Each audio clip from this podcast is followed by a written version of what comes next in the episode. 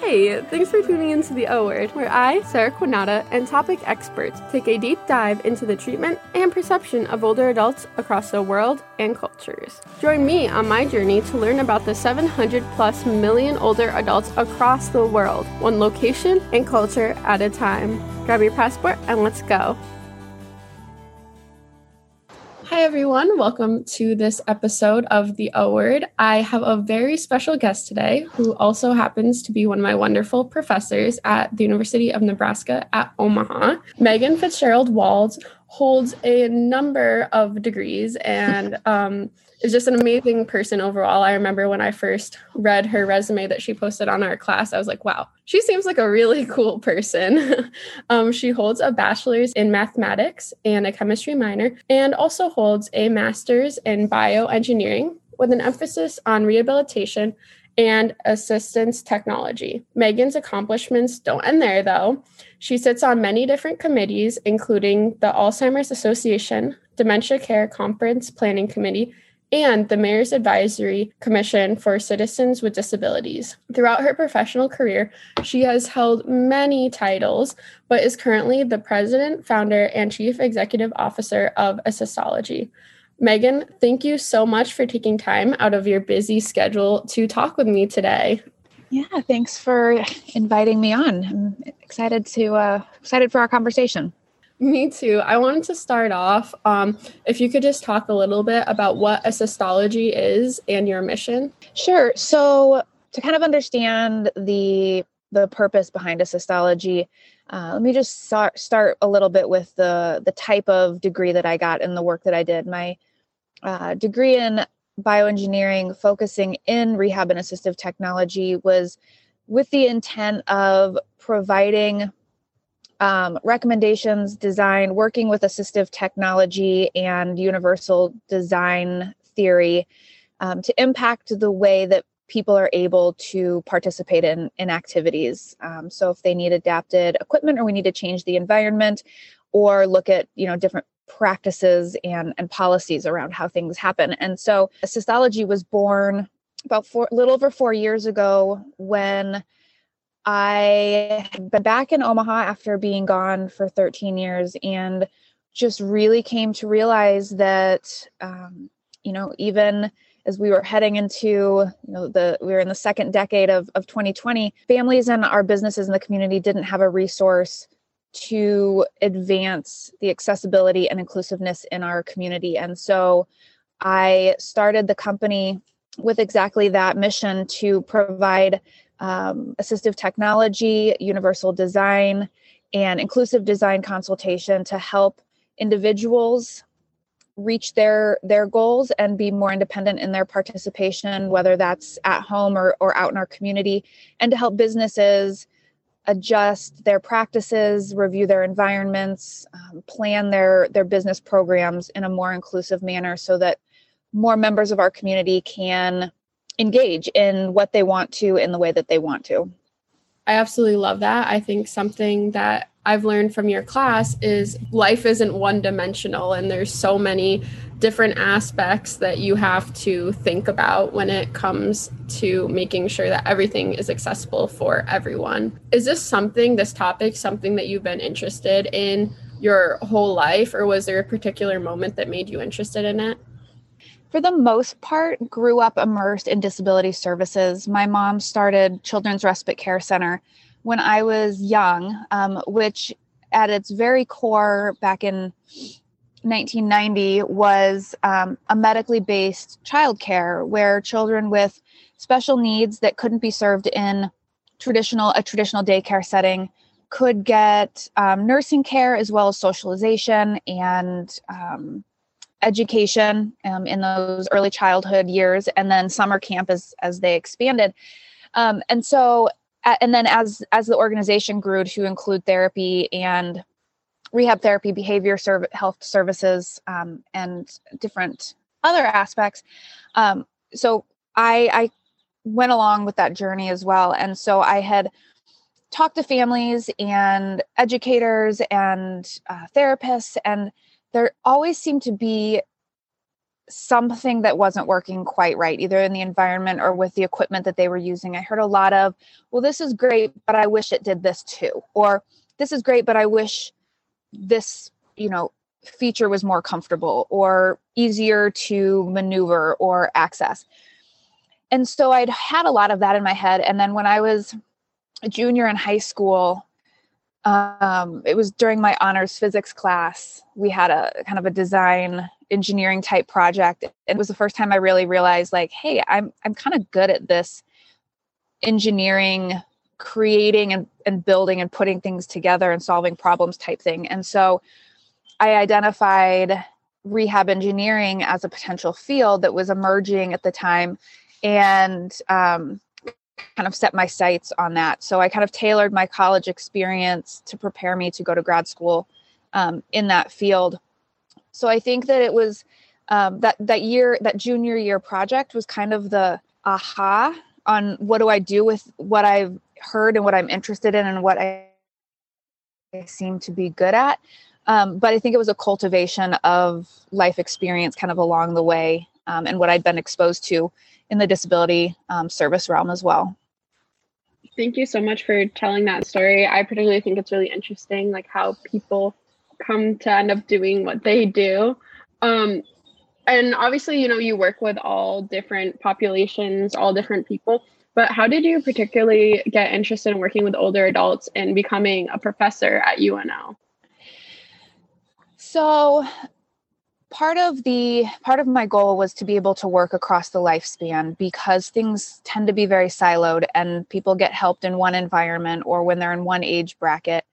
Um, and through a lot of my work with easter seals in massachusetts i worked with older um, community members who were really struggling to have independence at home and you know maintain their housing um, and their health. And so we worked a lot with controlling their environment and gaining access to technology so that they could, you know, pay their bills and stay in communication. And I just really saw that, um, it, you know, the things that were really important to them, um, you know, being able to communicate with the outside world and stay connected to people was always at the top of their priority list. And finding ways for them to stay you know independent and doing the things in their own home and not have to have that stress and worry about if they were going to have to to leave. And most of them were on the very a very low income status. And so it's not like they could afford to go pay you know $6000 a month in a high end independent living community. Um, so i really i always had an interest in um, how like that independence at home and the dignity of performing whatever activities you're interested in um, on on your terms and you know with as much um, independence as possible. And so with the growth in our older adult population um, and the housing shortages and just all of all of the different types of things i really um, saw an opportunity to try to help older adults whether it's in their own home or whether they're in an independent living community or even an assisted living and you know working on quality of life. Um, so quality of life and independence what you know is is kind of the focus. And so i just there's a lot out there for um, that can help with the independence and safety for older adults that I feel like that the industries aren't really aware of. Um, elements that can be easy, that can be added easily, that are not expensive, that can increase, you know, their independence for things like their nutritional um, independence and and but also for hobbies and recreation things that give them um, you know purpose in their days, whether that's gardening or playing games or playing cards or um, those types of things. So I'd always had an interest in that. And I think for about two years, I constantly ran into people that said, Have you talked with Julie Masters? You really need to talk to Julie Masters. Have you talked to Julie Masters? And so finally, I reached out to Julie and said, Hey, I've had a lot of people tell me that you and I should have a conversation. So do you have time to just chat? So I went into the office and we just talked about stuff and got to know each other. And she planted the seed um, about teaching. She just thought that my my background um, and my interest in the things that I, I worked in um, would bring something unique to the department. And so over about six months, she she wore me down into creating this course. Um, and so this is the this is the first time it, it's online, but it's the third semester that it's been offered. So um, that's how we can thank Julie Masters or blame Julie Masters, um, either way. But so it was really her vision of giving the students a, a, a more industry based perspective um, that was that brought me to to the department. Well, I'm sure thankful for it. And it's definitely different than any other class that I've taken. Um, and you know, something that you said earlier that really stuck out to me is that, and I see I come from a recreation background, is that people think that you know when you need to um, make something um, more accessible for someone that it's automatically going to be super expensive or and i'm sure you know there are cases where things might be a little more expensive like in our class we talked about um, different ramps for people to be able to get into their cars and you know that's a little more money but you know, one of my favorite things as far as um, recreation is people who love gardening. Like you said, you know, a lot of facilities now have raised garden beds. And it's like such a simple thing, but they really didn't start being popular until like five years ago or so. So it's kind of funny how like people think that you can't reinvent the wheel, but you definitely can. Is there any specific um, adaptive device that you have seen and you're like, wow, that's a really simple solution that took a long time to come up with? Uh, that's a that's a tough question. Um, or just maybe you know, your favorite adaptive device. yeah, you know, I think that um, more than necessarily my favorite adaptive device device is that I like when I can introduce people to something that solves their problem or removes that barrier but we're using the item in a way that like wasn't necessarily in, intended. So you know or or an, an, item that you know at first glance you you go I, I what does that do? One of one of those items is it's like a it's just a molded plastic um, it looks kind of like a pitchfork or a tuning fork but it's like a long plastic and it's used as it's a sh- like a sh- it's a shoe taking off assistive device. So it sits on the like the, the floor behind the heel of the shoe and allows you to like hold hold it down with your other foot and holds your shoe so you can pull your shoe out. So it keeps people I'm not describing this very well, but it keeps people from having to like try to bend or twist to take their shoes off. Um but it nobody can ever figure out what it looks like. Um but like another thing is like this and this is a younger adult that i'm working with but um she she's just really struggling with the the arm movements and dexterity to wash her hair. So then it becomes a, a you know a dignity issue when she's going out and half her hair looks washed and half of it doesn't and um so we're actually going to be trying um what's on the market as like a a dog brush shampoo mitt um, because the typical silicone like shampoo brushes, the handle doesn't work for her, um, or the shampoo falls through like the tines in a way. And so this is a whole.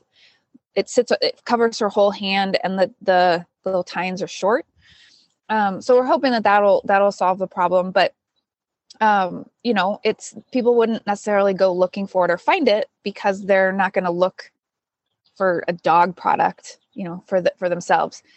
And I say that across the board with the older adults that I've worked with in the last couple of years, um, and this may surprise people, but um, implementing smart devices and smart speakers has been one of the most common things that I've done. Um, and sometimes it's partially safety related because you can set it up to work as a phone. So if they do fall and they can't reach their phone, they can make a phone call through the device. Sometimes it's it, it you know it's to control their environment because they can't otherwise by voice is the only way that they can check the security camera or unlock the door or change the temperature in the room so um, that has actually been um, the biggest request from my clients over the age of 50 in the last few years I am such a big proponent of like smart technology or just introducing older adults to technology in general. You know, during COVID, working in long term care facilities, people aren't able to see their family. And I can't tell you how many iPads I have set up. and I'm I'm so happy to do it. And you know, it's like a lot of people think, you know, that whole phrase like you can't teach an old dog new tricks. Like I think it's easier teaching an older adult to use an iPad than some people my age. Um, but it's just there, really cool. Oh, go ahead. I was gonna say there was a some market study or survey that came out a couple within the last year or so that was showing the the demographics of technology users or new technology adapters for certain things and the biggest like segment of the population that was adopting some of these technologies was in that like i want to say like 50 to 70 like um, for the, the, app usage and like different things, um, which su- surprised even me, even though I work in the industry. Yeah, no, it was super surprising for me. I think I just noticed it more during COVID. Like one of my favorite stories is my coworker had an um like a grandparent who uh, struggled with dexterity and they used a smart speaker and it was hard for them to turn the light switches on and off and now they just say like hey turn on lights or they can like you said do the temperature with it. And it's just little things that if you don't struggle with that you don't think about it. And, you know that's something i love about your class is that you open like myself and all the other students eyes to things that we don't we don't think about on a daily basis through the class what has been some of your favorite things to teach students about so the nice thing about this class in that I designed it is I get to teach about all of my favorite things. that's um, true. That's true. but I think the conversation around assistive technology and and what it is and the the scope of low tech to high tech and the different ways it can be used is always one of my favorite topics but very close in that is just the overarching impact and application of universal design across everything that we do. And if we applied universal design principles to every aspect of how we design indoor and outdoor environments, products, programs, services, um, we'd have less stress about being able to accommodate certain groups or serving different populations or age groups. Um, and so, educating students on what universal design is all about and how it can be applied, I think, is maybe one of the things I love the most because it's great for them to know about assistive technology and they're going to run into it in their careers. But I feel like the, uh, the the information around universal design is something that they'll be able every student will be able to take with them into whatever area of career they go into, whether they're going into rec, whether they're going into therapy, whether they're going into, um, you know, long term care management. You know, you think about, I mean, there's just, there are elements of it that no matter the career path they can take with them. And so I think um, that's one that I really try to make sure we cover in depth. I'm sure that you've noticed the the way that it infiltrates most of our units in some way. No, I really appreciate it. I think that's one of my favorite parts too. I think it was one of the beginning weeks we read about this hotel and I believe it was New York that they is it the Paralympics that they have there that they mm-hmm. made the whole space able to use for all different people. Yes. So the universal, um, the, it's in, um, innovative solutions for universal design out of um, the University of Buffalo, the the program that worked to to design it, and really the the crux of the conversation was hey we host the paralympic games the like the sled hockey paralympic games. So all of our athletes need some sort of broader accommodation in their rooms. They need more space. They need you know these elements. And it was really hard for them to find housing for all of the athletes when they came to town. And so this hotel said well you know what? We'll be the hotel that anybody can stay at and we can house the whole paralympic like squad if so desired. Um, so it was a really unique project and just a really um, forward thinking you know business decision that i'm hoping um, they'll continue to share the the success and the outcomes from that so that more places will um, adopt those those uh, ideas. I love that story so much because you know i think you really emphasize in the class that the point of universal design is that everyone can use it. It's not just something where one person can use it but then another population is excluded and it was such a like i guess a minor thing but it really made me start thinking when we talked about wider hallways or like mm-hmm. in restaurants, wider aisles. I was like, wow, that would be helpful for people who may be using an assistive device like a walker, moms with strollers, you know, the people using wheelchairs. I was like, wow, you know, this is something that we could really adapt in every single aspect of our lives. And, you know, I definitely wouldn't be uh, mad about it. And i really appreciate how you use so many different examples you know like that one in new york. With your company do you work with individuals mostly in the home setting or do you also work with them um, in other settings maybe like work or school? So i work kind of across environment so i work with individuals in their homes and then i part i do work with um, i work with some businesses to support their clients when they're on site at the receiving their services. So not technically like so i support the individuals through the way the programs are designed and offered in the environment and such. And then i do work with um, some students in in schools.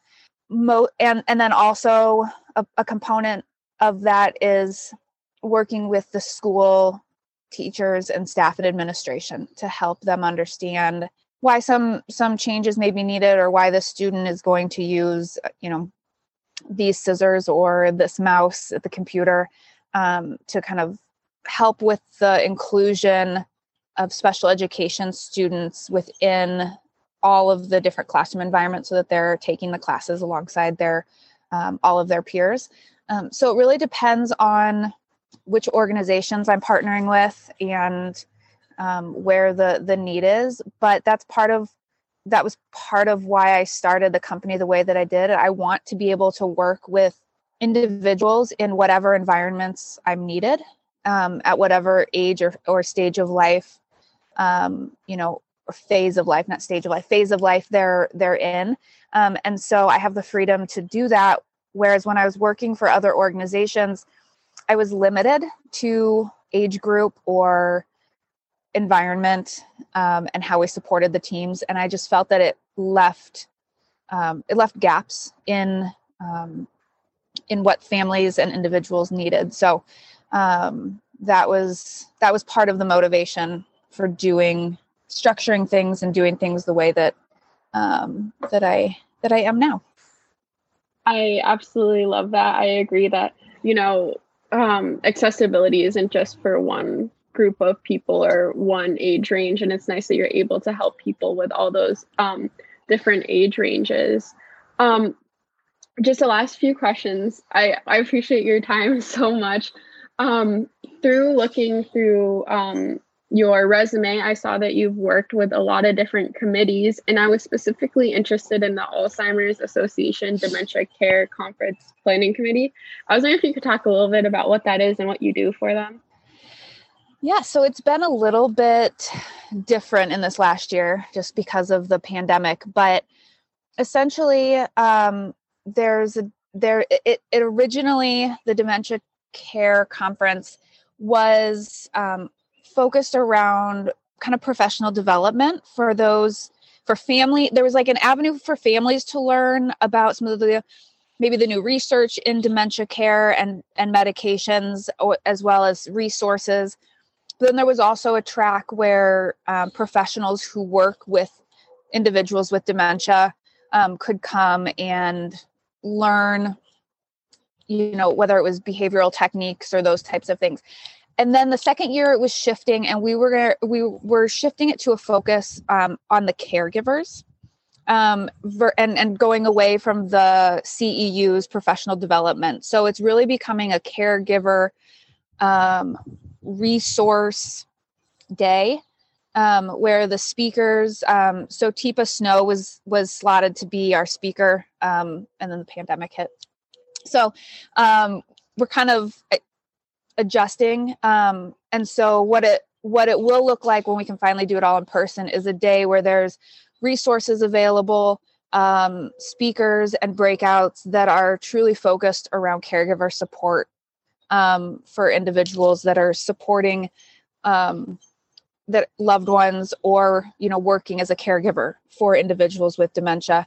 Um, and so that's the that's the plan and that was um, i'm not sure when it's slotted to be this year. I think we're all still kind of uh, you know assessing um, if it's going to be safe um, especially because a lot of the individuals that attend that are older adults um, who have older adults in their lives and so we have to be really cognizant of what's going on with the the pandemic and if people are going to want to gather in in person or whatnot. But it's um it's the alzheimer's association obviously is the big sponsor putting it on um and then one of their big supporters sponsors and supporters is um, clare senior advisors. Uh, the the committee chair is um, emily jacob who's one of the partners in that in that agency. So they do a lot to support the process as well.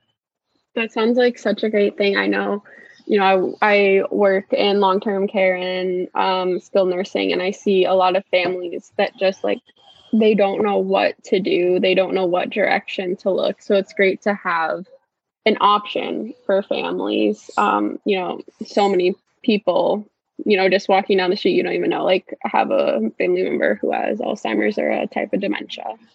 Um, so I would like to thank you so much for joining me. And the last question I like to ask anyone or everyone is if you could tell the whole entire world one thing about older adults, what would it be? That the insight and the stories that they bring from their life lived experience is not to be taken for granted and we need to do a better job listening. I completely agree with you. My one of the main reasons I got into gerontology is I love the stories and I agree. Definitely don't take them for granted. You know, after this, if you guys are listening, call up your grandparents, call up your aunt, uncle, like ask, just ask them, you know. I want to thank you so much, Meaghan, for taking time out of your day. Um, and I'm really excited to share um, this episode of the O Word with everyone. Thank you so much. Well, that's it for this week's episode of The O Word. Don't forget to check in and call on your older adult friends. Have a wonderful rest of your day.